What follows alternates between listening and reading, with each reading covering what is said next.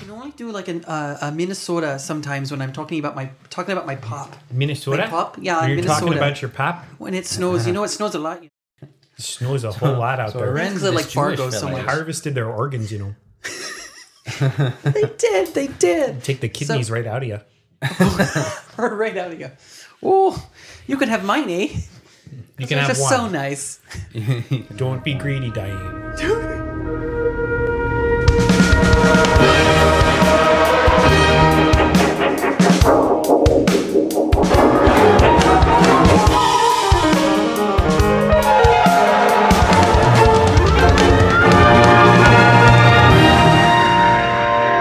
Shall we?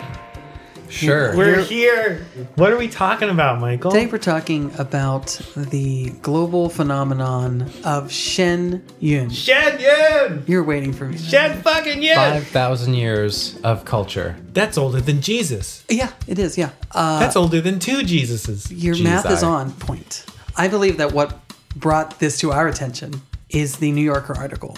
Am I correct No, in that? no. no, No, no. What? What? What? What? You hadn't The heard about this ads before the covering New York- every square inch of Manhattan. oh, let me Oh, repeat. it brought it to our Let me just- repeat. Just everywhere. Yeah, because they're everywhere, and it's so Oh, I see everyone what you're listening to saying. the show almost definitely has seen a poster advertising Shen Yun. Even if you haven't read it, if you saw it, you'd recognize it. Exactly. Yeah. It's usually one very bright color, and it says Shen Yun, and then it gives nothing else. It usually shows a concert hall if you look closely. It shows an orchestra laid out, but you might mm-hmm. not see that. As of a year ago, when they had the bright gold posters, I believe it said Shen Yun Symphony. And I thought it was like part of the, like Lincoln Center does the, they do like usually a thing for Chinese New Year or something like that. And I thought that's what it was because it's it the posters usually start coming out in like December. So today we're going to talk about now. what is Shenyun. And why this is so interesting, I think to me, interesting is the wrong word. Uh, fascinating is that I do feel like this started out as a much more surface level. Let's look into what Shen Yun is, Mm-hmm. and we have opened a Pandora's box Of, of things we never could have imagined. right. Not all this is new information. You can find it. It's all openly open and available. But it's not common knowledge. Right. And if you've seen the posters, you might have been tempted to check this out and see what it is. But before you do, you should just know what you're going to see. So we're here to provide you with some background information and some some answers. So I'll give you maybe the story of how someone in New York might have become aware of Shenyun. I started seeing posters in bodegas, and my reaction as a music student was, "Oh, cool! This bodega is advertising for an orchestra. That's great." But then there was like no information about where and when any of it was. It was just like Shenyun. And then I started seeing other posters that said like Shenyun, the best shit you're ever gonna see in your life. But the the like amount of hyperbole on the posters was ridiculous. And then they started offering equally over the top quotes, but from celebrities that would say like the number one show on the face of the earth that'll blow your dick off, George Clooney. Or something like mm-hmm. that. And you kind of go, that seems not like George Clooney's tone of voice. And then I could see him sing. well, maybe in a role. What's weird? So there is this New Yorker article that everyone out there should read about. It, it covers some similar things to what we're going to cover today. But it's weird how similar the experience in the article was to what I had thought and kind of prepared to say here because it is like you see all these signs all over the city and you're like, wow, someone's really hitting the pavement. And then you leave to visit somewhere and you see Shenyun posters elsewhere, like you were just saying. Yeah. And you're like, like there's little those college town, Indiana. and then, so now the joke is that they advertise so well. People have started noticing this, and it's become a meme, which is the funny. You know, NASA's getting ready to launch the the Webb telescope and like previewing the, for what they expect to see, and like it's showing the Shenyun poster way out in mm-hmm. deep space. It's like a Shenyun billboard on Mars. Well, now they've started pushing the dance element of it a lot. That it's the dance is a big part of the show. And I don't know exactly if it's always. I feel like it's always been a part of the show, just maybe not as promoted. Because I've got the sense that the dance and the music was conceived at the same time when they mm-hmm. made the show, and the show's fairly Yeah. new. It's only been around since what 2006. Six, six, Early 2000s, Se- yeah, which seven is- was their first tour. or six. was the first yeah, it could be that the dance maybe was promoted on the TV ads because I know all three of I don't think all, any of us have cable. No, I don't pay Being- for that. reasonable human beings under the age of 40. So we made a field trip. We took a little podcast field trip. And what a field trip it was. What it, doing our due diligence as journalists. I use that term very lightly.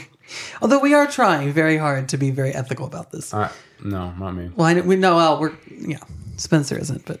So we decided that the only way to talk about this fairly was to see the production and experience it. Sadly, tickets are sh- a shit ton of money. We only had enough left in our budget to buy one. And we're a funded podcast. We're not a sponsored podcast. Not, but we but technically, funded. the Juilliard School did pay for one host to go see Shenyun.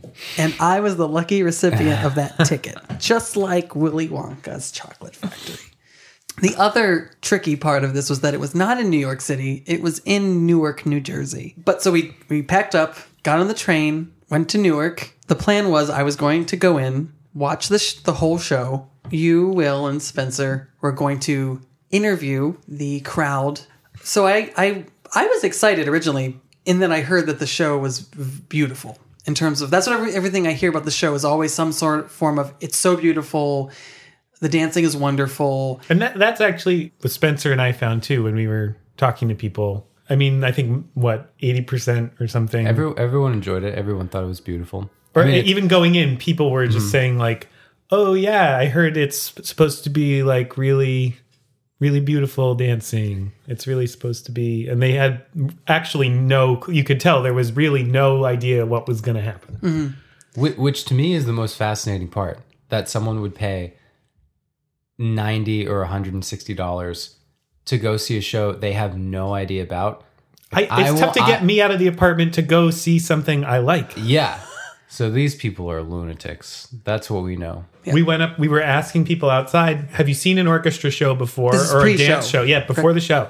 Almost all of them said, "No, this is my first time." And we said, "What made you go see this as your first one?" And they said, "I see the ads everywhere." One woman said, "Like I see it on the highway, on the train, at the grocery store and stuff." She said all these places, and she was like, "So I just figured, I guess I gotta go." yeah the, the That's- ads that is are, incredible. are as much a part of the orchestra as the strings That, yeah. And according to, well, we'll get to this, but that's truer than we realized.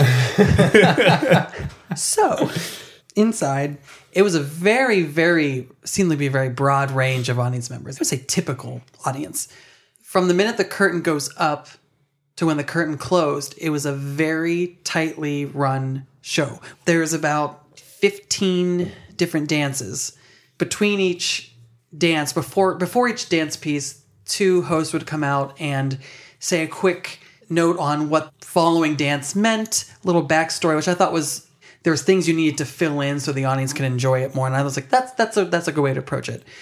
When they opened the curtain, there was just fog rolling off the stage into the pit, into the instrumentalists, and it's just everyone's posed on stage. And I was immediately excited because it was like, ooh, this is going to be something really Some neat. production value. Exactly.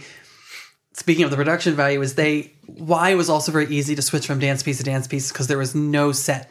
The whole set was projected behind the dancers. And what was interesting is they would have the dancers come in and out of the screen, meaning they would jump down in front of it and be out of sight when the videoed dancer character would come up from the bottom of the screen. And it created this illusion like they were walking in and out. Some of the dances would have multiple scenes, meaning the lights would go out and then come back on when the when they're reset. But the curtain only ever came down when the dance was ending. So that did make it pretty clear and easy to know when something was finished. Because some of the dances you might not get a sense of the ending without that. Some other ones are fairly How, clear. how so? Uh, Lack of, like, there wasn't a plot really? more there was a plot but i think more maybe lack of knowing the full story it's based on Mm-hmm. it was very very structured the first half was speaking dance speaking dance speaking dance speaking you know intermission and then the same thing and then it ended Since we're a music podcast, let's, how was the, yeah we do claim that a lot how was, we do make that un- disproportionately how was the music overall? if i'm being honest Because what we should say is it's impossible, impossible to find a sample of the Shenyun performance as it exists live Oh, yeah. online. There's music in the advertising, but I don't think it's actually music from the show. I think on the Shenyun site. Oh, they have samples. I think so. Interesting. Oh, okay. The music, if I'm being honest, was surprisingly lackluster. And I mean, it, it was okay.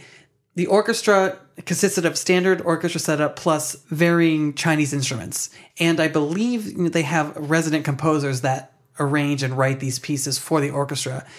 I got the impression that the dance was the most important part, which is interesting to me that it started out promoting the orchestra because it definitely did not feel like an orchestra concert in that the orchestration, the music was very bland and was pretty much there to just serve the dancing.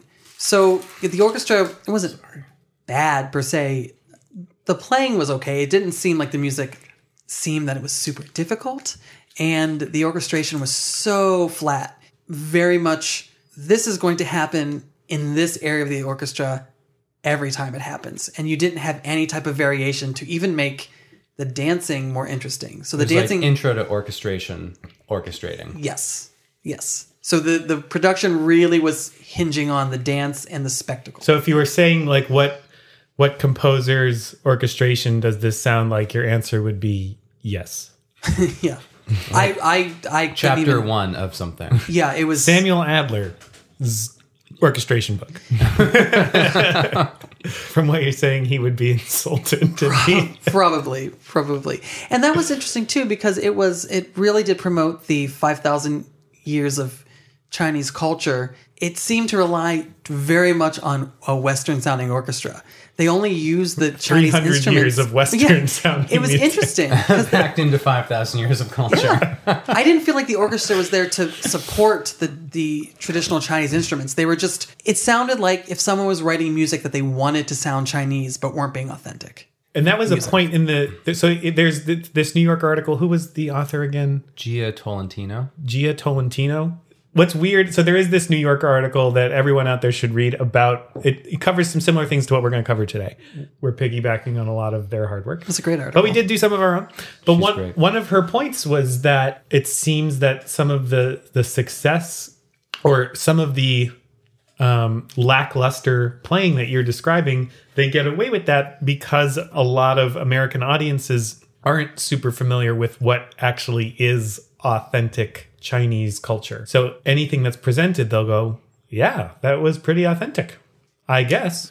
yeah i think that's Sounded fair Chinesey or Asiany or something like like when you get Chinese food, it feels like it's not American, I guess, and it's better than I can do. So Fortune, I'll take it. fortune cookies are actually not better than I Chinese food; they are American. Yeah. You, you don't get Chinese. You don't get fortune cookies at Burger King. Therefore, they're Chinese, That's just like pizza. just like pizza. and, and I think you're distracted because you're watching the dancing, you know, and you're not Yeah. really paying attention to how the music sounds. and most people don't really have an ear for that. the dancing, I will say, was pretty impressive.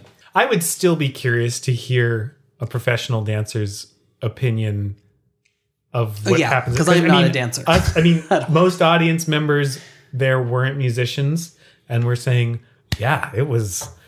It was pretty incredible music, and we're going. Yeah, it's actually kind of not that great. It's pretty like a college Yeah. freshman could do That's that. That's a good point. It's like yeah. if you typed in dancer might be- Chinese into a stock music website. Yeah, and so the dancing could be the same story. We don't know. That being said, if you want to know what the the experience was like, yeah, it was. En- would you say it was entertaining? Oh, so that's good. This is what uh, my very good friend Evan Fisk, an amazing dancer. He is currently performing in Sleep No More. He's really cool. He knows a lot about dance, and this is what he had to say. Um, yeah, so I, I took a look at those videos that you sent me, and I mean, I know about the company just through their numerous ads, and I have never actually seen them before, but I've seen commercials and trailers.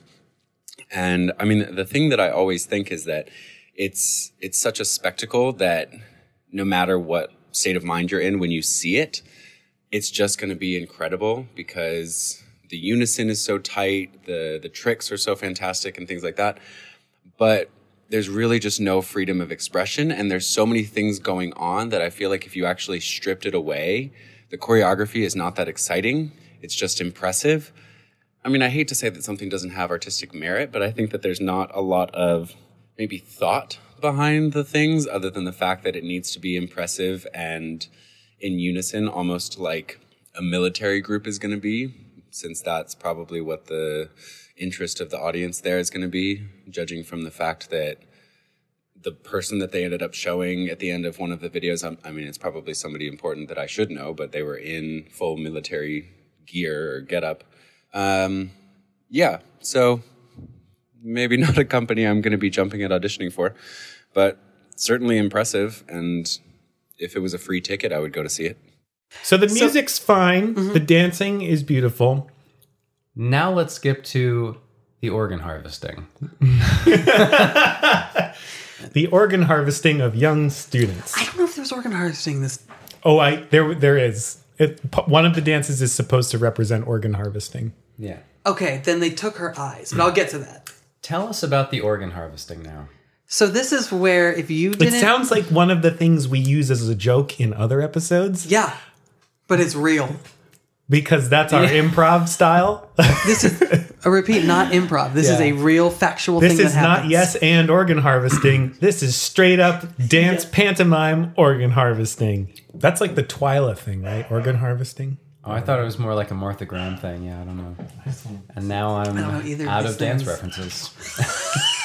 I'm so surprised that most audience still didn't remember this when they were giving advice to others ago, saying the music was beautiful, the dancing was beautiful, the costumes beautiful.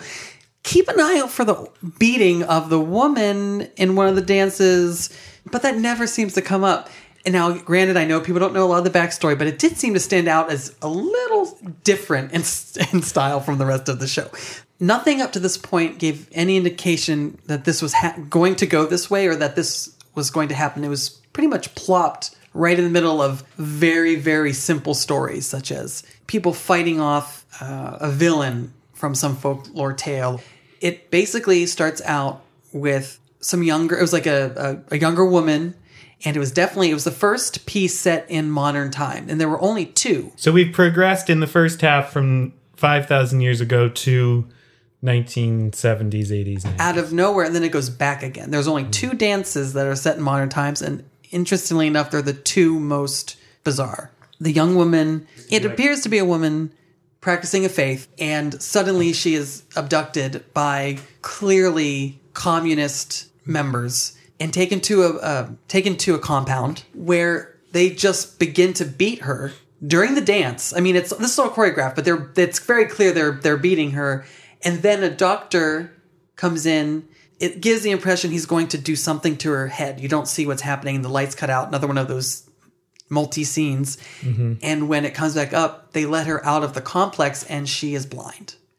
So they're either implying that they blinded her, they took her eyes, they may have harvested other organs, but it wasn't clear. So that's why I don't I don't know if this is the, the same. I think there might be other dance numbers where there's, because this is something other people have mentioned. That's yeah. So I think they do change it, and this was very clear that it was showing uh the repression of this religion.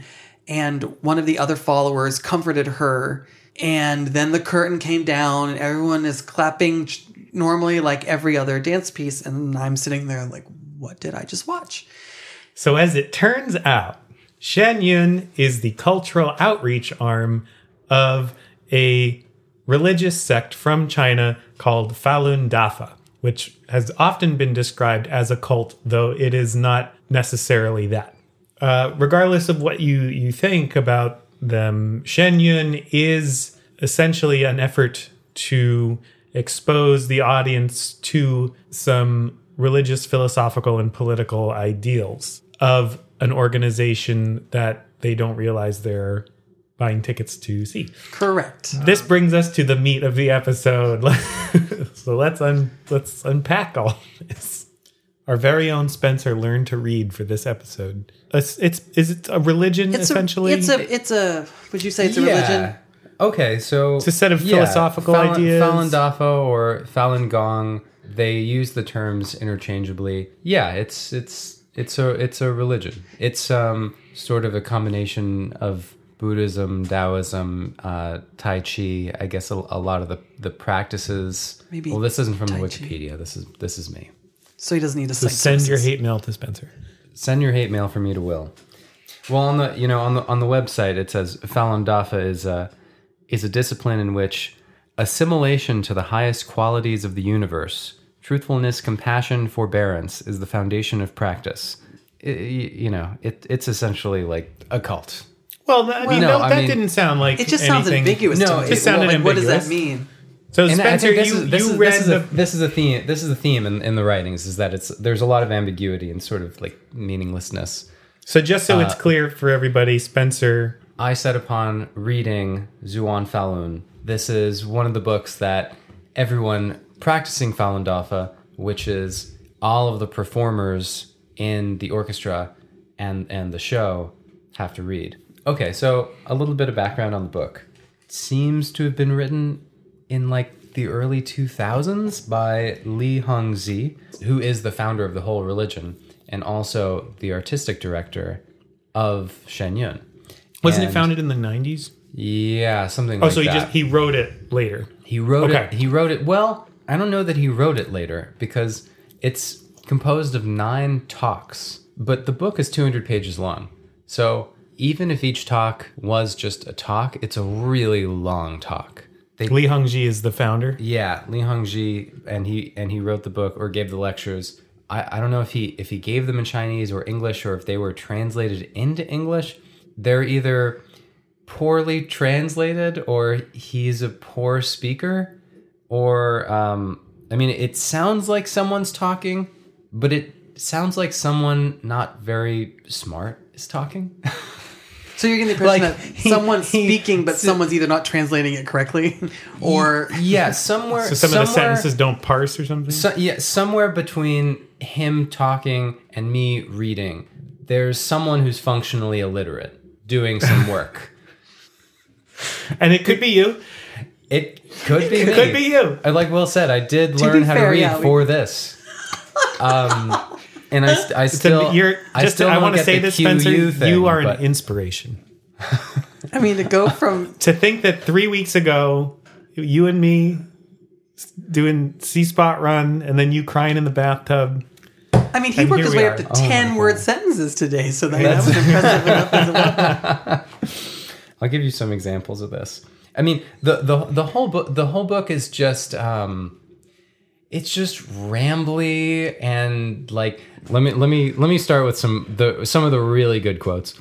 After our Falun Dafa students cultivate a while, the way they look changes a lot. Also, The way all- they look, yeah, not the way they see the world. The way they look. the way they physically appear. Oh, Also, older women are likely to get their period back because a practice that cultivates both your nature and longevity needs to have the key QI of essence and blood to cultivate longevity.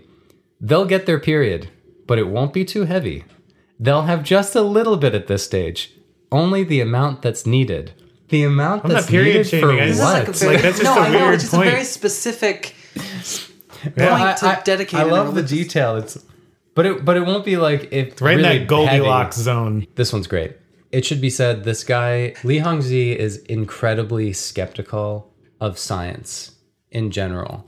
In Africa, there's the Gabon Republic, which has uranium ore. It's a country that's pretty underdeveloped, and they don't have the capacity to extract the uranium themselves. So they export the ore to developed countries. In 1972, a plant in France imported that uranium ore, and after chemical analysis, they found that the uranium ore had already been tapped and used. Why is this in a religious text? You'll find out. they thought it was strange, and so they sent over some scientists and technical personnel to make an on site investigation. Scientists from a lot of countries went there to investigate. They eventually verified that the uranium ore mine was a large scale nuclear reactor, and the layout was really technically sound. There's no way even us modern folks could create something like that. So, when was it built? Two billion years ago.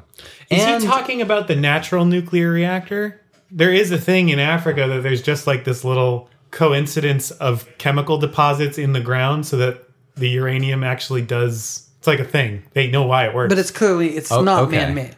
No, and it doesn't. it doesn't make it to like the. It doesn't refine the. Is it refining the uranium? Mm-hmm. Is that the word? Oh, think so. refine? That's a scientifically known thing, though. Why that works? Anyway, go That, ahead. no, that makes a lot of sense because a, a lot of what he talks about, it sounds like something he saw on this on the Discovery Channel and misinterpreted. So he writes, two billion years ago, and it operated for five hundred thousand years. These numbers are just astronomical. There's no way to explain it with Darwin's theory of evolution. what does that have to do with anything? I don't. Okay, I don't so, So think it does. That that was his best So that's his that argument was his against best evolution. takedown of evolution. Um, also, he he likes to say nowadays a lot. Everything he talks about, it never used to be this way. so you're getting a sense that it's very much Someone who's sundown, modern Yeah. versus tradition. no, more just like an older person who just can't believe that he has to like deal with gay people now. Oh, that's Um, where- okay. Nowadays, it doesn't stop at people just being controlled by greed. Some people will even stop at no evil and do anything for money. They murder innocent people, hire people to kill, engage in homosexuality, do drugs, you name it. There's all kind of stuff. I would take money to do drugs. You would take money to do drugs. Who's going to pay you for that? Okay, so they Um, don't like they don't like uh, killing, which that's. I mean, I think we all agree on we don't like killing. Yeah. It- I think But they it also- really depends they don't on like- who's being killed. I can't. They don't like, I can't. and they also don't like homosexuality or or drugs. Okay, yeah, he mentions this in a later talk. It's like the exact paragraph. Like he just repeats himself. Oh, just just over and over. If if he edited the book down, like you could easily cut it in half and lose nothing. He also gets really annoyed when people do his religion wrong. When so like a lot a lot of the books just him complaining about people who like don't get it and they're not into it enough. And this is considered a religious text. Oh yeah. I mean, Jesus kind of complained about that. Yeah, and this guy is He was like, "No, basically- you don't get it. It's simpler. don't Just thi- don't no. be a dick." I think that No, was here here you go. To be honest, when some people are doing their qigong, which is like the tai chi exercises, who knows what they're doing? They'll be exercising away, swinging their bodies all around, and at the same time going off about things. Ah, that daughter-in-law of mine has no respect for me. My mother-in-law is such a wretch. He hates women. But yeah. Those are two very strangely specific examples. yeah, so you really get the sense that a lot of it's just like thinly veiled autobiography Where did you find this text? on the Falun Dafa website. So this is straight from the source, right from Yeah. their website. So anyone Okay. can go read this, and yeah, yeah, no one should. It's a, an enormous no, waste every, of time. everyone should go Well, I- check it out I- for themselves. Let me interject real quick. I I just wanted to say that regardless of my personal feelings or anyone else's personal feelings about religion, everyone is allowed to believe or not believe or partake in any religion that they choose. Where I take issue is when the negative aspects of any religion are what's actively engaged by the members. This isn't a takedown of religion. This is a discussion of what the actual story behind this concert is.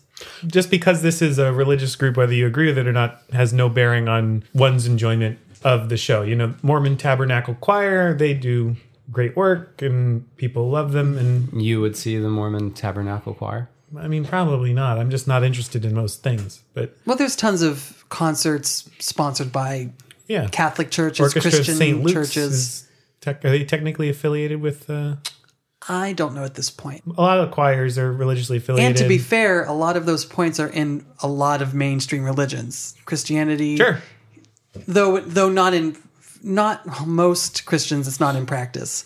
But the reason that this is um, interesting is Falun Gong came into being sometime in the uh, latter half of the 20th century.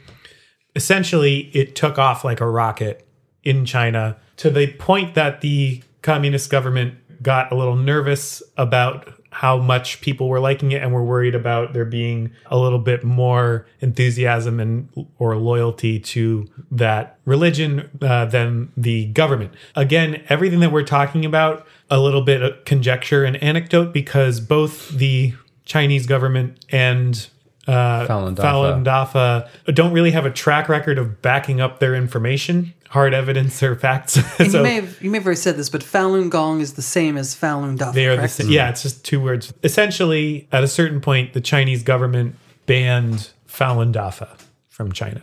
I believe they wanted to arrest Li Hongzhi, uh, but he had already moved to New York. So it's banned there.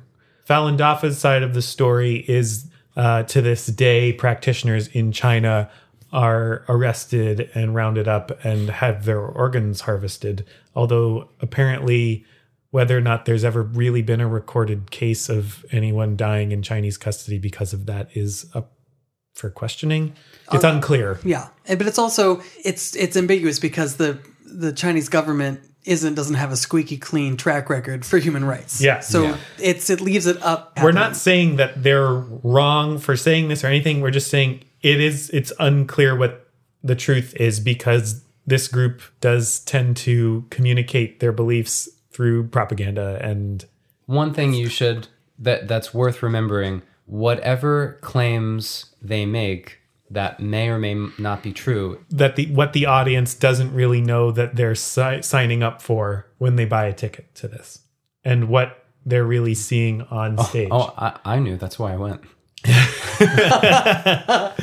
regardless of your opinion on it, you should know, like you said, well, you should know what you're supporting, whether or not you think that this has ulterior motives, like, or if it is really authentically believed by the creator and the pr- practitioners. Biggest issue that I have is that not only do you not have a clear sense of what you are supporting, you don't even really get a clear sense of what's being promoted during the show. So it's almost like it's a little it's brainwashy. it's a little it it it leans more in that direction than I would feel anyway comfortable with. But it's like too vague and confusing to actually wash Exactly. your brain. the, uh, Well- it's more like a brain rinse, Here's the two like a brain spritz.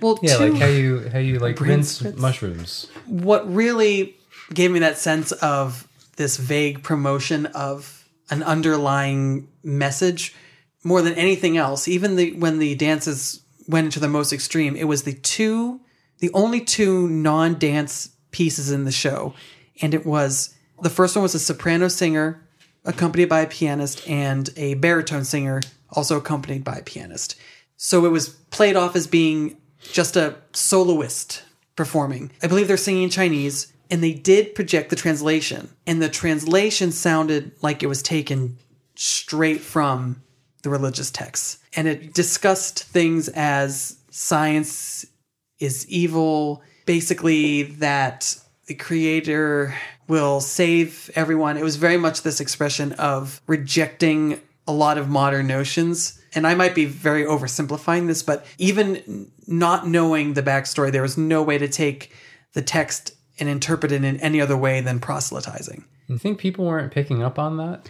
I think people picked up on it, but I think a lot of Western audiences might not be accustomed to Chinese not culture. to Chinese culture, and I think it it could have been dismissed as being a text from a poem. I think that it would be surprising to to not have been a little put off, but I could see why people would leave and maybe throw those in the back of their mind because it did happen out of nowhere and it was only two segments. Yeah, I, talk- think, I think talk- the like reaction might just be, proselytization. "Oh, that's what they believe there." Yeah. Mm-hmm. or something. Because I think most people in the audience are just going. I think that I think the image that Shen Yun is putting out is this is what China thinks. You know that whole billion people. This is what they all think, Or at Yeah. least or believe, what, or what you know, Exactly. China should think. And religious because they do make it very clear that it's this is not allowed in, in China. the show, but in the advertisements that what that you get when you're being Oh yes, the Coaxed ambiguous into going to posters. show. Yes, Right. it does. It does imply. and they do apparently tailor the show to where they're touring because there are and si- there's six troops And they essentially. came out and said, "Hello, Newark. actually Are have you no. ready to cleanse your souls?" oh, So- That strangely you- would have been less jarring for me. Before you go on to that, since you just brought up the singers, can I read this quote about singing Sure. from the Shen Yun website? Okay. Ancient Chinese theater and early European opera shared the same singing technique. Believed to be produ- believed to produce the most beautiful and pure tone of voice. Today, however, the true bel canto technique for singing in the upper register has been lost in Europe. In China as well, it is now impossible to find a singer who has truly mastered this ancient method of bel canto. Only Shenyun singers are now u- again using this traditional and ancient technique on the modern stage. Their ability to perform bel canto while retaining perfect Chinese diction is likewise unparalleled. So, for those listening at home, people who might not be as well versed in opera history uh, and don't know off the top of their heads what bel canto means, just take a second. I want you to concoct an opera singer singing in your mind right now. That's bel canto. Since uh, 1830, 40? It is certainly not ancient. No, it, it's It's definitely not forgotten. no, it's pretty much. Uh, there, there are some great, great bel canto singers. Was the singing particularly high or different than because they did say it was at, in the high rate register and it doesn't pertain to a specific register. No, the singing seemed fairly. It, it seemed like if you were listening to someone singing an Italian opera. this might be a good jumping off point to to uh, some research that we conducted can i say i conducted a former member of, of the of shenyun You got a problem with the the episode, Ginger? What's your note? She just wants more pets. That's the note. that was the was- cutest thing I that was might have cute. ever seen. Maybe she has to poop. we might need to take a little break Okay. We can. I think it might be a good spot to take a break because I'm excited to get into. you want to take a little break Yeah. let's take a little break let's do an ad spot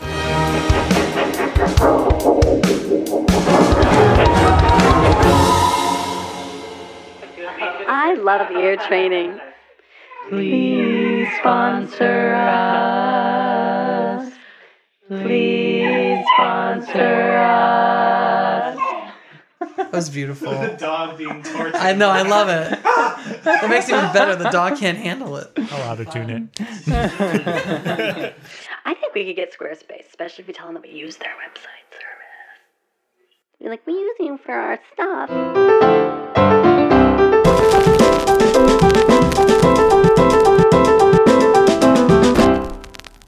All right. Okay, uh, so we're back.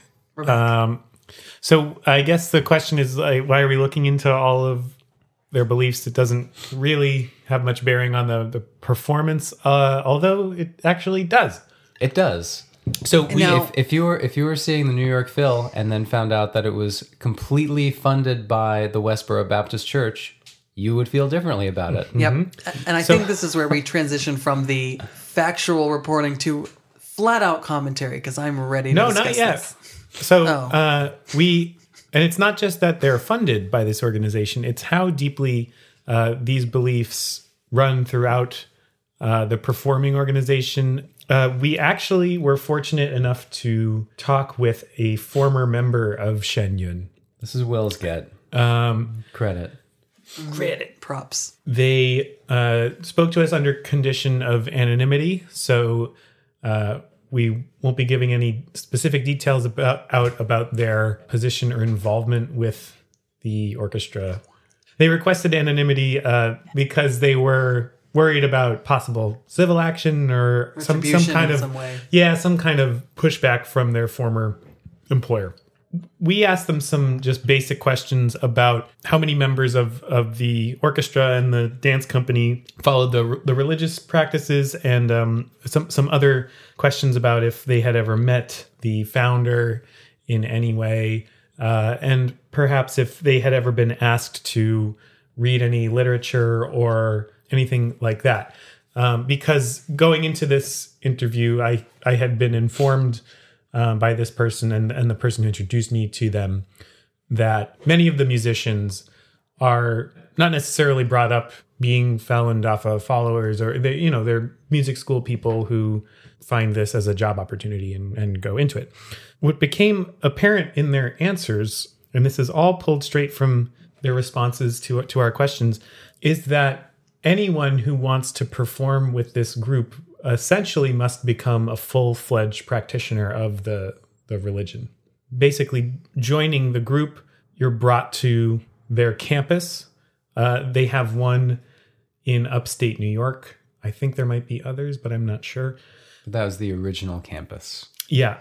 Essentially it has it's it's a a grounds that has a high school and a college and facilities for the musicians and dancers and the people who work for Falun Dafa and Shen Yun. So for the audition, they encouraged them to read their religious text, Zhuan Falun, which we just talked about, so that they would already be a Falun Dafa practitioner upon auditioning. So apparently, all it takes is having read the, the text. Does that Very mean, low bar. Does that mean you're a practitioner? So you are now a participant? practitioner, A Spencer. practitioner? Guys, we have to stop this episode. You Wait, did you didn't read all of it though? So maybe you're. They uh, they apparently did ask multiple times as if, if this was something they were comfortable with. Um, Okay, so, So- it wasn't really coerced. It was Correct. pretty clear from the beginning. I think maybe they didn't fully understand the level of commitment that they would be partaking in. And the contract actually apparently doesn't have anything in it about being a musician. It only says that they have to practice Falun Dafa and behave like a Falun Dafa practitioner. For example, no smoking drugs or alcohol. Why be a musician then? So you're expected to participate in religious activities, and if you do not, you are looked down upon by the other members and the higher ups. who might be authentic members and not just for the purposes of a gig members. Every day, the orchestra reads from the religious text for an hour as a group and uh, does an hour of meditation exercises together. Again, for something that's funded by a group that's nothing too out of the ordinary, you know, if you if your child goes to a parochial school, there's probably going to be a theology class and those kinds of things. It does seem two hours a day does seem like kind of a lot, but moving on to the, the more extreme stuff.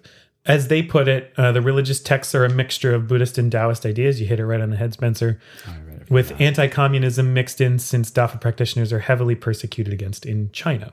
The texts contain things like how atheism and evolution are evil, this, that science was brought to Earth by aliens, and that homosexuality is evil. All true. The, the science being brought to Earth by aliens is a lot. Um, But to clarify, it's it's positioned in a negative way, from what I understand, is that science was brought by aliens to harm us. It's not Yeah. that we were enlightened by the aliens, from what I gathered from Right. when you right. were It's not for our benefit. So Spencer, the, the text actually is a transcription of lectures because um, newcomers are expected to attend something called nine day lecture, where you spend two hours a day in a small room watching the founder of Falun Dafa uh, speak. Uh, it's exactly the same as the Zhuan, sorry, Zhuan Falun, and they try to expose you to their ideas as much as possible. There's a conference uh, a yearly conference for Falun Dafa attended by thousands of practitioners uh, from all over the world, and the musicians are expected to attend. So, if you get a program when you go to a Shen Yun concert, there's a, a whole passage about the music director or artistic director, uh, DF, which is actually an alias, as this person put it, for Li Hongzhi, who's the, the founder. Of the religion. Mm-hmm. So they're one and the same. Yes, and apparently they saw him at the campus almost every day.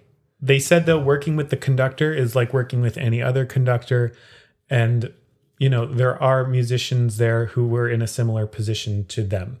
That being said, there are a lot of people who are true believers so to speak in the orchestra. So the the contract requires they said this was something they found weird and still doesn't make sense. They require the musicians to be on campus for eight hours a day. Work hours are 1 p.m. to 9 p.m. Even if there are no rehearsals, uh, with one day off a week, you still have to be there for eight hours a day.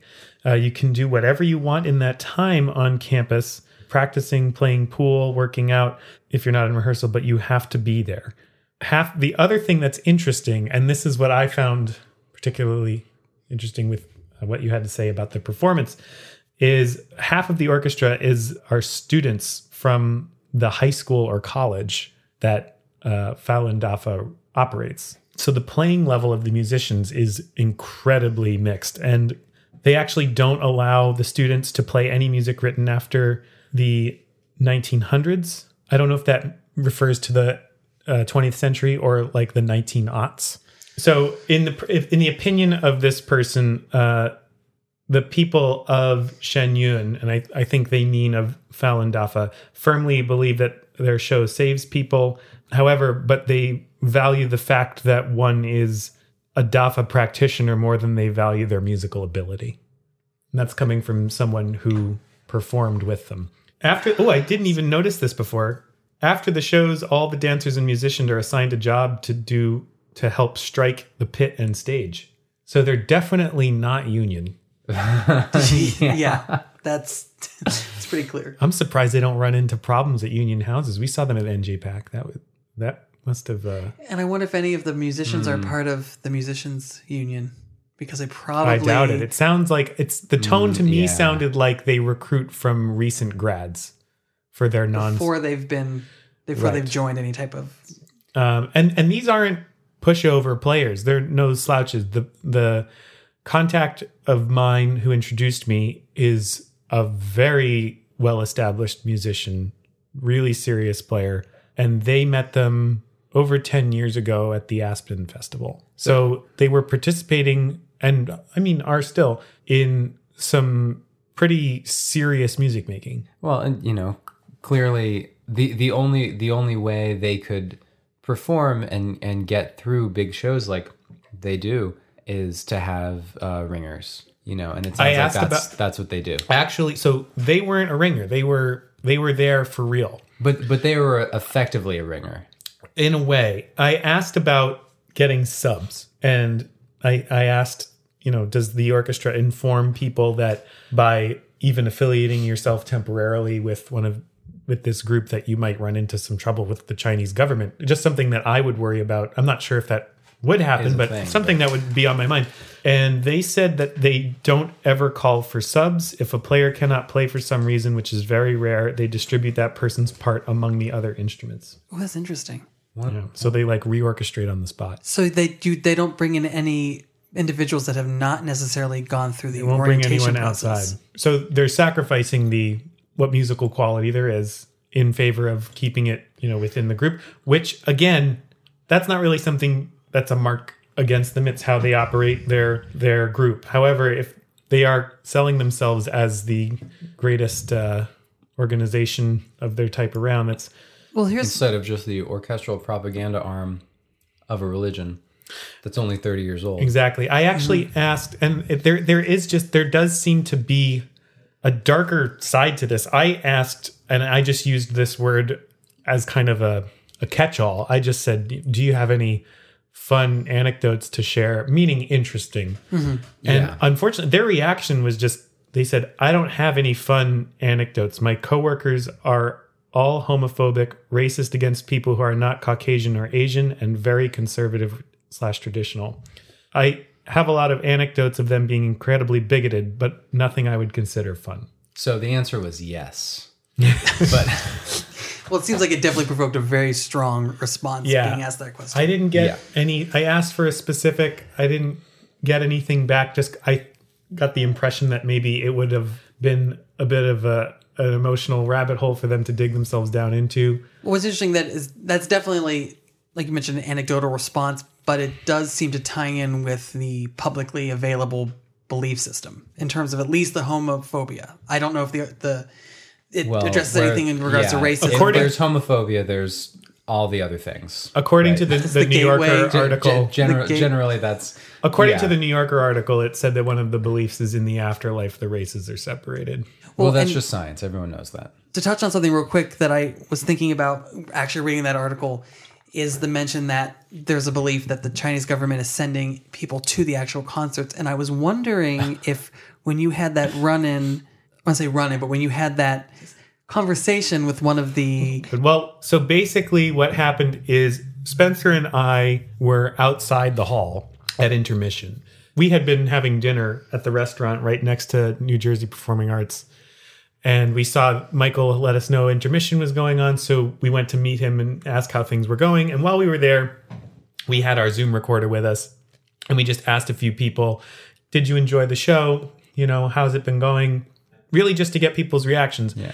And by the time we got to the second or third person that we'd been talking to, uh, we were approached and interrupted by someone wearing a Lanyard. a lanyard badge that showed they A- were a affiliated. rep from the from Shenyun. They instantly started asking us, "Excuse me, what are you doing here?" Uh, and the tone of it, I'm not sure if it'll tra- if it translates into the recording that we took, but the body language read very much as instantly hyper defensive, worried about what we're doing there. And I simply said, you know, we're from a radio show. We're not going to broadcast. Actually, I said we're not going to broadcast this. Oh, that's But, true. it- it- but in, in fairness, she knew that we were lying. Yeah. It was clear by her the look in her eyes. She could tell. me. So, but it doesn't matter. We're completely allowed to record and broadcast that. Yeah, we we were in a in they don't own that hall, and we were in the lobby. Yeah. So anyway, we um they said okay, we continued speaking with someone else and about 10 seconds later another an associate of hers came back over and said what are you doing here? Can you tell us again what you're doing here? Can you please go through this like and they were very very concerned that we were even asking any questions. So there's a lot of secrecy or at least there's this sense of not wanting to share, which, you know, based on the Shenyun narrative, it could be that they're worried that there are people gathering information on them or following them. So, you know, they could have really felt justified in being nervous about somebody with a recording device asking questions. However, from our perspective, it seemed a lot more like we don't want anyone talking about what goes on here. Well, that's the question. I was thinking about that reading that point. Is that it was? It's very hard to suss out if the individuals that are at the very local level of the concert and the the people running it are very much in the know of the type of press they want and if they've been instructed with those type of motives or if like you mentioned they really do believe that there is some type of covert information gathering by the Chinese government. seems to me that it has a lot more to do with controlling the narrative because if you look at what advertising and content and critical content is available, there's almost nothing that's not produced by them. Yeah, you go on YouTube, there's nothing. There, are- it's a ghost. There, there's Yeah, really nothing. Just like the posters, like you walk around seeing these posters for years. There's no and it's just like, info. Do other people see them? Is this real? we can't use that. That's from that's in the New Yorker article. It it is, but I think it's a really it's a common sentiment. I mean, like how many times did you see that poster? You just think a giant orchestra, one of the biggest orchestras in the world that I've never heard of outside of this poster. Is this a real thing? Oh, I know. And I w- I actually did. I was like, uh, did I miss something?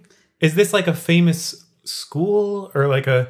It's so Right. because the other thing about the posters, for some reason, I got like kind of a at least early on, I got kind of like a you know one of those offshoot subway ad schools that's kind of like Central Methodist College of uh-huh. Urban Support of Manhattan. There's mm-hmm. like yeah. five ofs in the name of the mm-hmm. college it kind of had something like that about it and i was like oh maybe it's like some outreach thing or like a children's orchestra or something because of how weird like the advertising was just eye-catching with no info.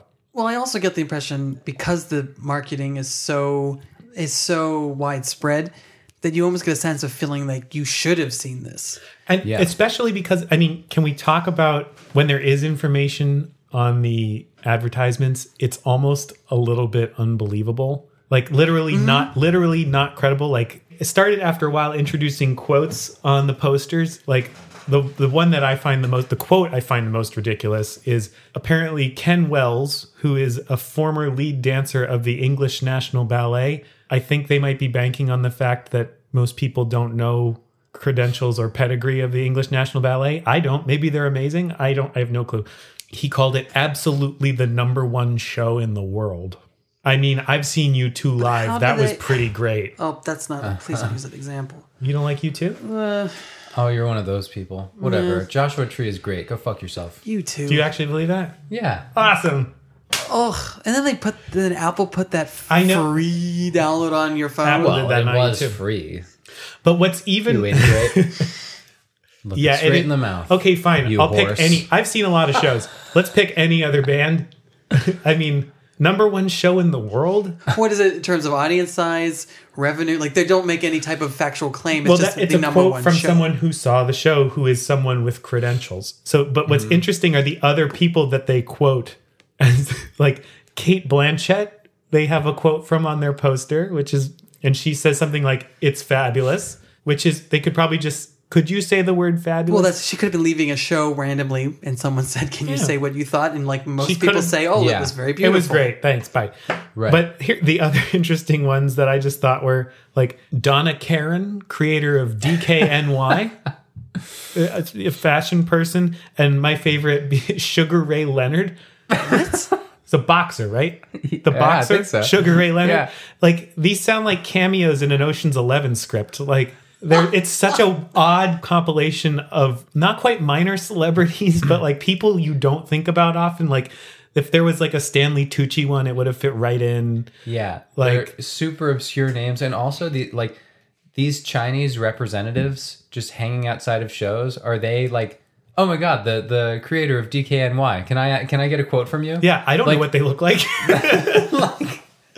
like no one knows what these people look like, and definitely not people who didn't even grow up in the United States. but yeah, like I I, think I mean, like I Well, can't think Kate of other. But like yeah, she's a big one, but like it's such a weird quality of celebritism that they've narrowed in on for these ads that just makes it super surreal. Like yeah, I can't think of anyone else who would even fit quite into it. Like yeah, like It's very They're not possible Tobey that Maguire's younger brother. They're- they're all kind of older. Craig Maguire. I Yeah. don't know if that's his brother.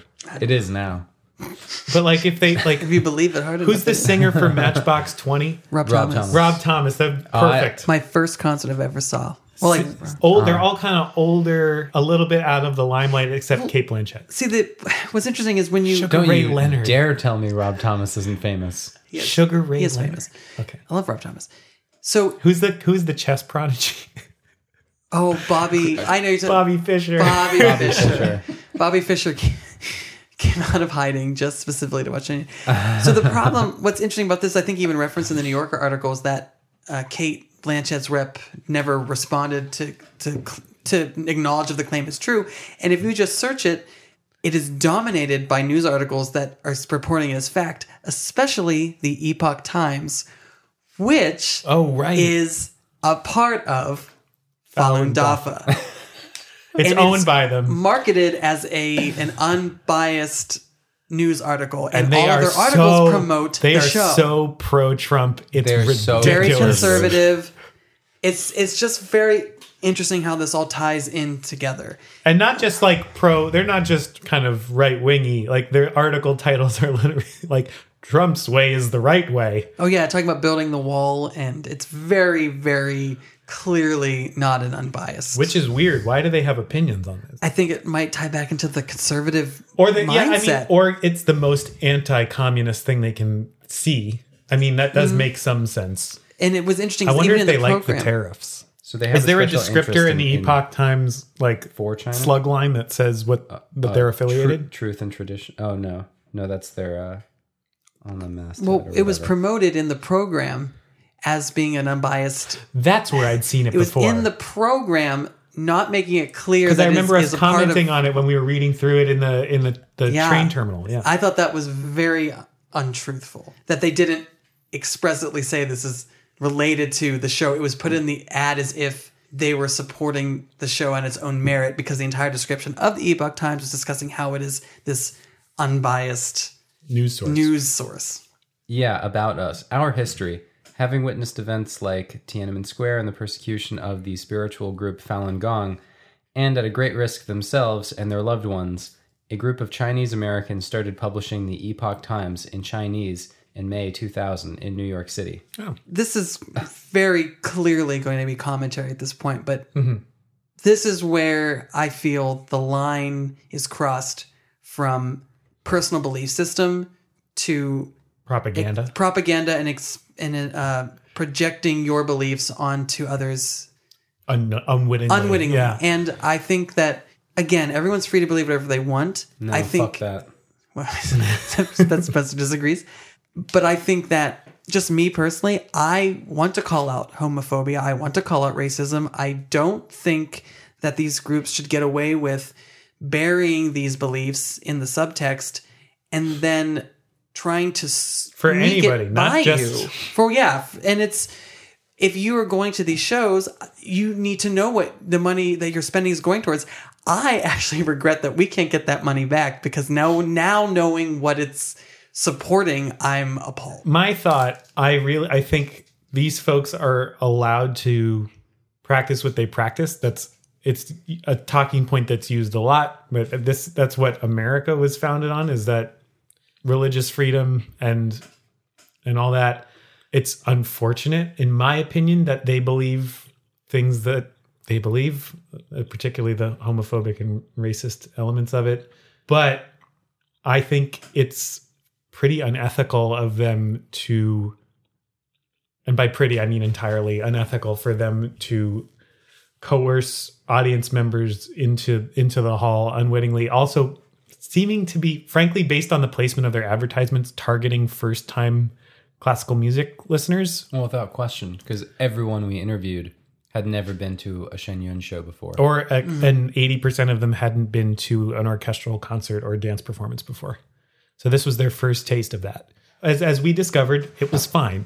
It wasn't the best thing in the world. It was fine and they paid exorbitant fees for fine. They paid more than you would pay to see the new york philharmonic or the la phil to get something of decent quality you could see the New York Phil like 40 six bucks. times. yeah we paid we paid $85 for one ticket in the nosebleed Well, Juilliard paid eighty-five dollars for one ticket in the nosebleeds. But how much were the most expensive tickets? I didn't even see because a gonna lot of the tickets were gone by the time Yeah. we went. But there I- were probably people who spent three hundred bucks. Mm-hmm. I honestly thought of writing an email to them complaining and asking for my money back, N- though I know they would not respond and do it.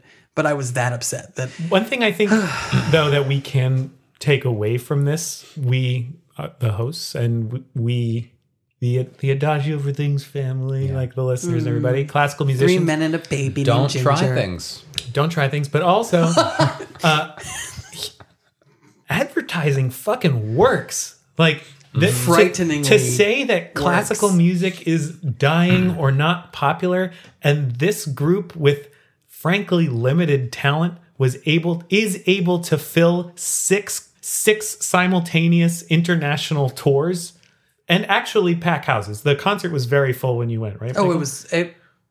It may have been Uh, that's one thing they the do claim a lot to be sold out. It's probably not always true, but they sold a lot of tickets. there were a lot of That house there. is nothing to sneeze at. So they're packing, they're putting butts in seats, and it's because they know how to advertise. Now, one thing that we, I found out that's very interesting is part of why they're able to advertise so well and do so much because they do take care of their players and their performers very well. Apparently, that is one thing that my contact had to say was that on tour people are treated very well in terms of housing and food and everything. But that's actually because all of their amenities and advertisement are covered by DAFA practitioners from whatever area that they are in. So when you see that billboard while you're driving down the highway, that is paid for at the expense not of the organization itself, but of individual practitioners making donations, which again is fine. They do have a faith behind them.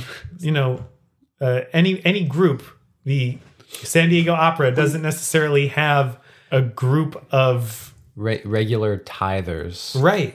We have donors, but they don't feel that it is their spiritual duty to be donating. They feel that it is maybe their social duty or maybe their the thing they need to do to keep their status. However, if we can find a way to, I don't know, put up a billboard on the side of a highway, maybe paint it purple. That seems to really be the only thing they're doing is putting up a billboard that's purple. Yeah. Like, at what? It can't be that hard. Maybe we just need to fix who's running advertising for these groups. It's true. So the, yeah, the the real takeaway is absolute saturation in advertising works, and people will go see something and even pay 150 bucks to see it just to figure out what the hell it is. Mm-hmm. Yeah.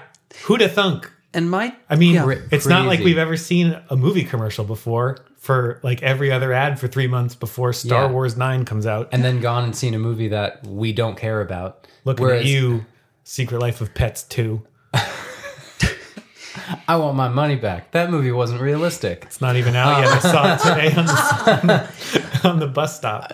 But then you think of the New York Phil, you think of the New York Phil advertising, and they buy half a subway ad.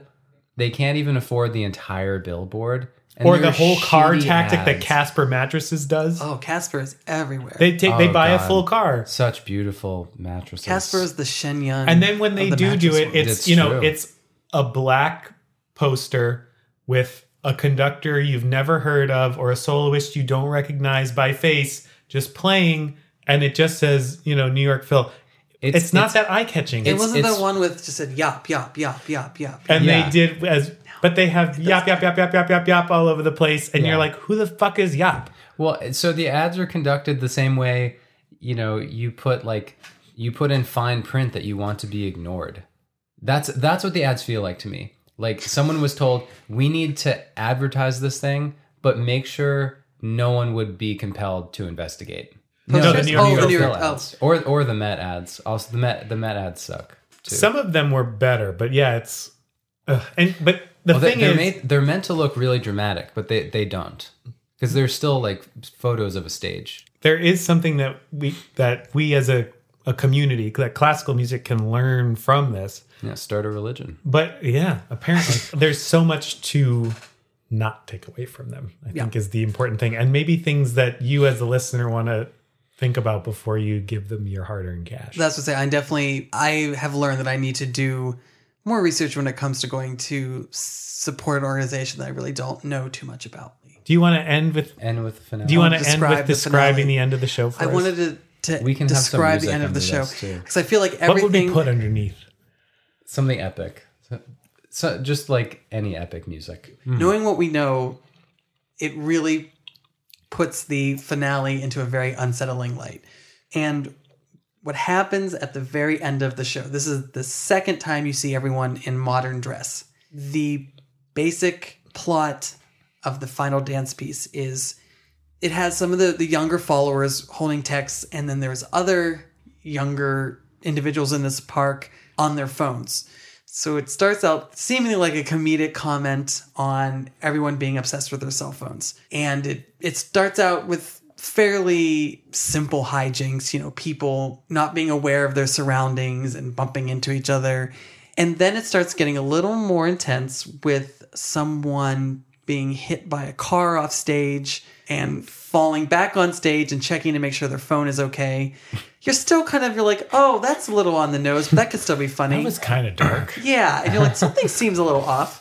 Then this is what really got me upset because before I even knew about the homophobic beliefs, there was a moment where two men were holding hands on their phone, and I was very excited because I was like, wow, they're showing a gay couple in this dance piece. Come to find out, the female member comes out, and one of the men realizes that that's his girlfriend, and he was holding the man's hand by mistake because he was distracted by his phone, and they both instantly recoil in repulsion.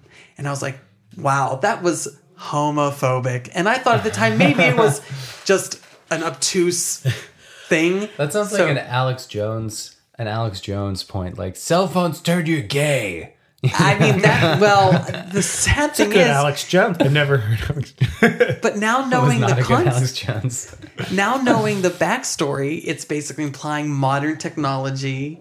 Oh, I mean, is part of the problem. Well, this is one of the pitfalls of this- modern technology. It facilitates inadvertently gay activity. Of course. Which is Because being on happens Instagram me. a lot turns you gay. I mean, have you seen some of the hot guys on there? You I know, mean, my takeaway from this whole thing is it's a little insulting that they think Americans are so susceptible to things you're shown with bright lights on them. Are you being sarcastic? It is a little like they just are like It's insulting, but is it wrong? they think this message Where's the lie? do they really think that this message is going to sink in and change people's minds because they showed it to them like No, but I feel like just across the board, across the entire world, I feel like people are easily sometimes susceptible. But yeah, I see what you're saying. It's very pandery. We haven't even gotten to the fantastical element. The, the I'm sorry I broke your The what do you call it? The coup de grace? What's the the good. grand finale? It all starts going a little more downhill. Roughly a few minutes after an individual with a walker comes on stage, And it starts out still being fairly farcical with people bumping into them. And all of a sudden, you realize the person has fallen because of these cell phone using youths, and no one wants to help them. And then the Falun Dafa group comes back in and essentially help him. And the message, which seems to be the moral of the message, is we're doing good and we're bringing about uh, caring and compassion in this world. Which, if it ended there, probably would have left a somewhat palatable moral to the story.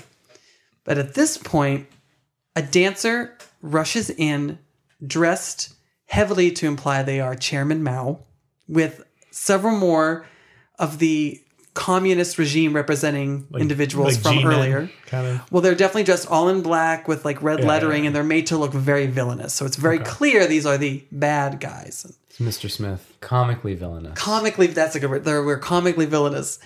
Or when the communist regime has created a, a significant amount of chaos, the earth opens up and Chairman Mao and all of the Communist Party falls into what I can only imagine as being described as hell with lava and fire shooting up. And then that closes. A giant tsunami rises on the digital screen, coming at you with the image of Karl Marx in the, in the water. Like the mummy. Yes, exactly. No, it's what it looks like. Is he like. made into the waves? He Like- is part of the water. It's like he's a watery face. That comes, What's the name of the guy in the mummy? It's like, what's his name? Imhotep. yes. No, this is this is exactly the impression that I got. Ich bin Imhotep. Does he do that? No, he's just just like a static face moving at Okay. you really fast. Then it looks like the wave is about to engulf all of the Falun Dafa practitioners in the dance when some Wait, but I thought commu. Wait, the wave took out the. Go ahead. no Keep the, going. No, the it's fine. communists were sucked into the earth first. So this is a secondary communist. this is the wave. secondary communist wave coming after. So at this point, someone dressed in a, uh, a white toga, very much implying to be some type of religious figure. It's not made clear who it's supposed to represent. It's just a general. Could have been DF. It could have been a m- number of people. It's just never explicit who it is. But they come down, and this radiant light shines out, and the wave is dispersed, and all of the dancers are left um, basically prostrated before this character as it implies this glorious light and rise into the heavens. And then the curtain comes down. And the music has a really climactic moment to go along with it. And that was the problem with the music. The music never indicated anything other than It was still the same shit.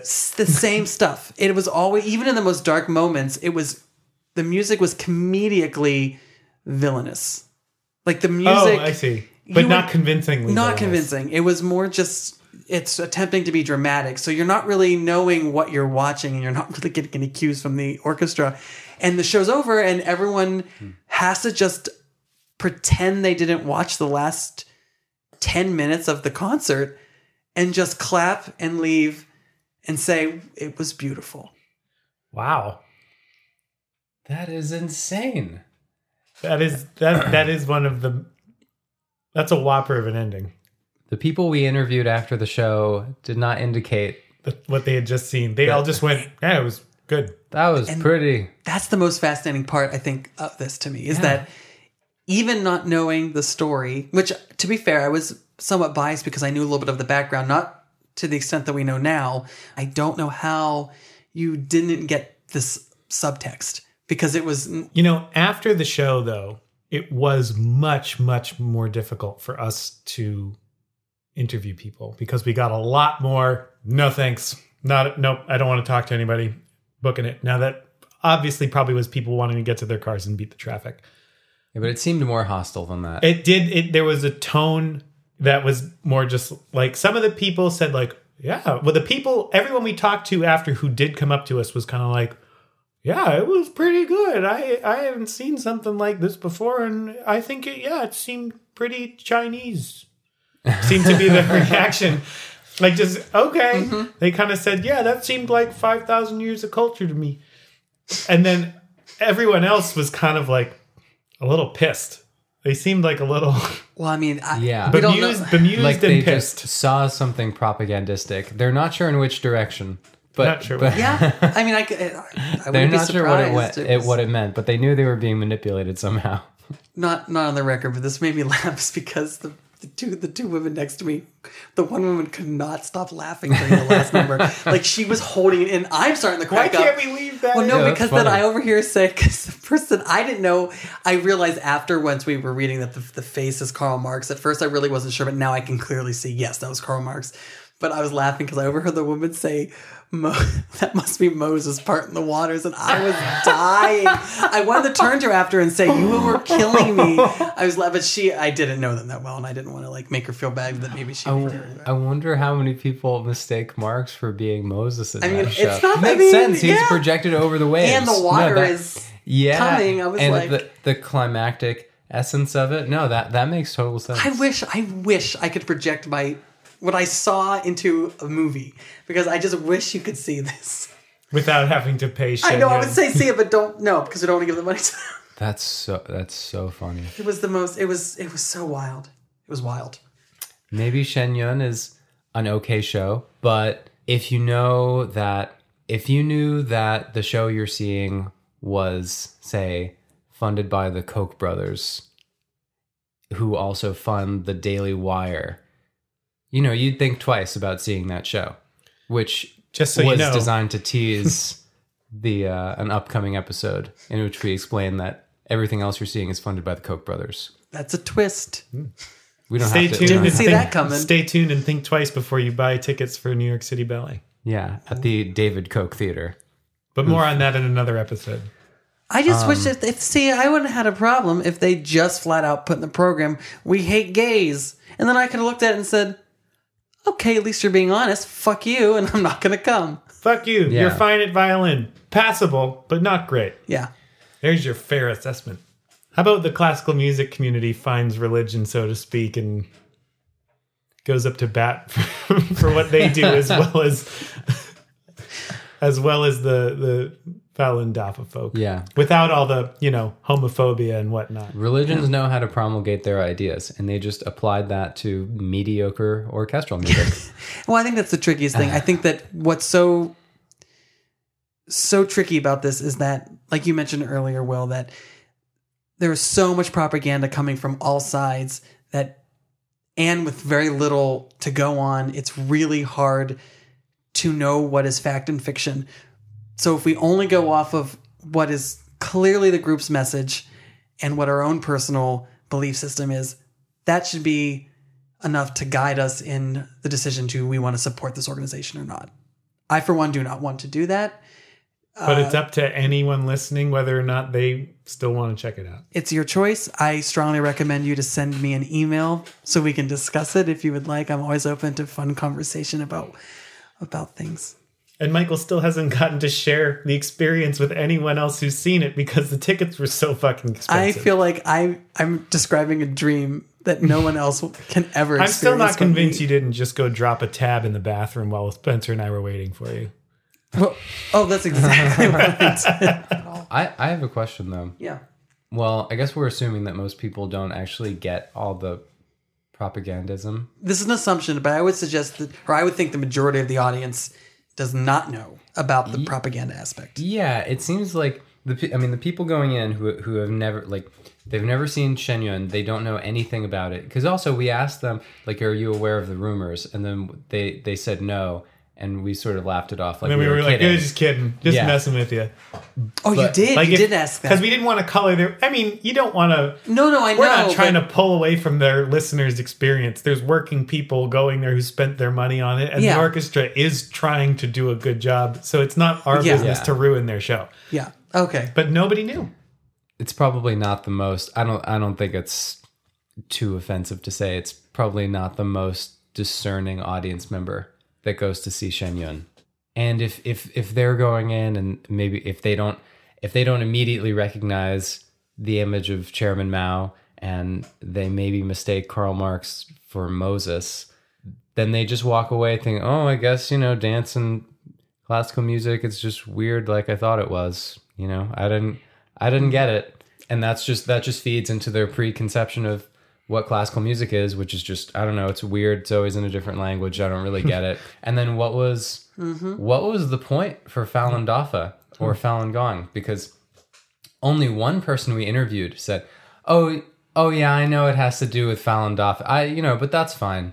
Twenty people Yeah. we asked. There's yeah, it's it's just a show. I'm wondering So- what the So the- if you're one of those people who you went and somehow you found our podcast and that's the only show you've been to, Hi, just Mom. take just take it from us. It gets better. There's a lot more stuff out there, and it's way, way better in our humble opinion than the Shen Yun Orchestra. Yeah, and we're right about that. And less it's not hateful. an opinion. It's, we're we're right. and there's much more worthwhile ways to spend your money.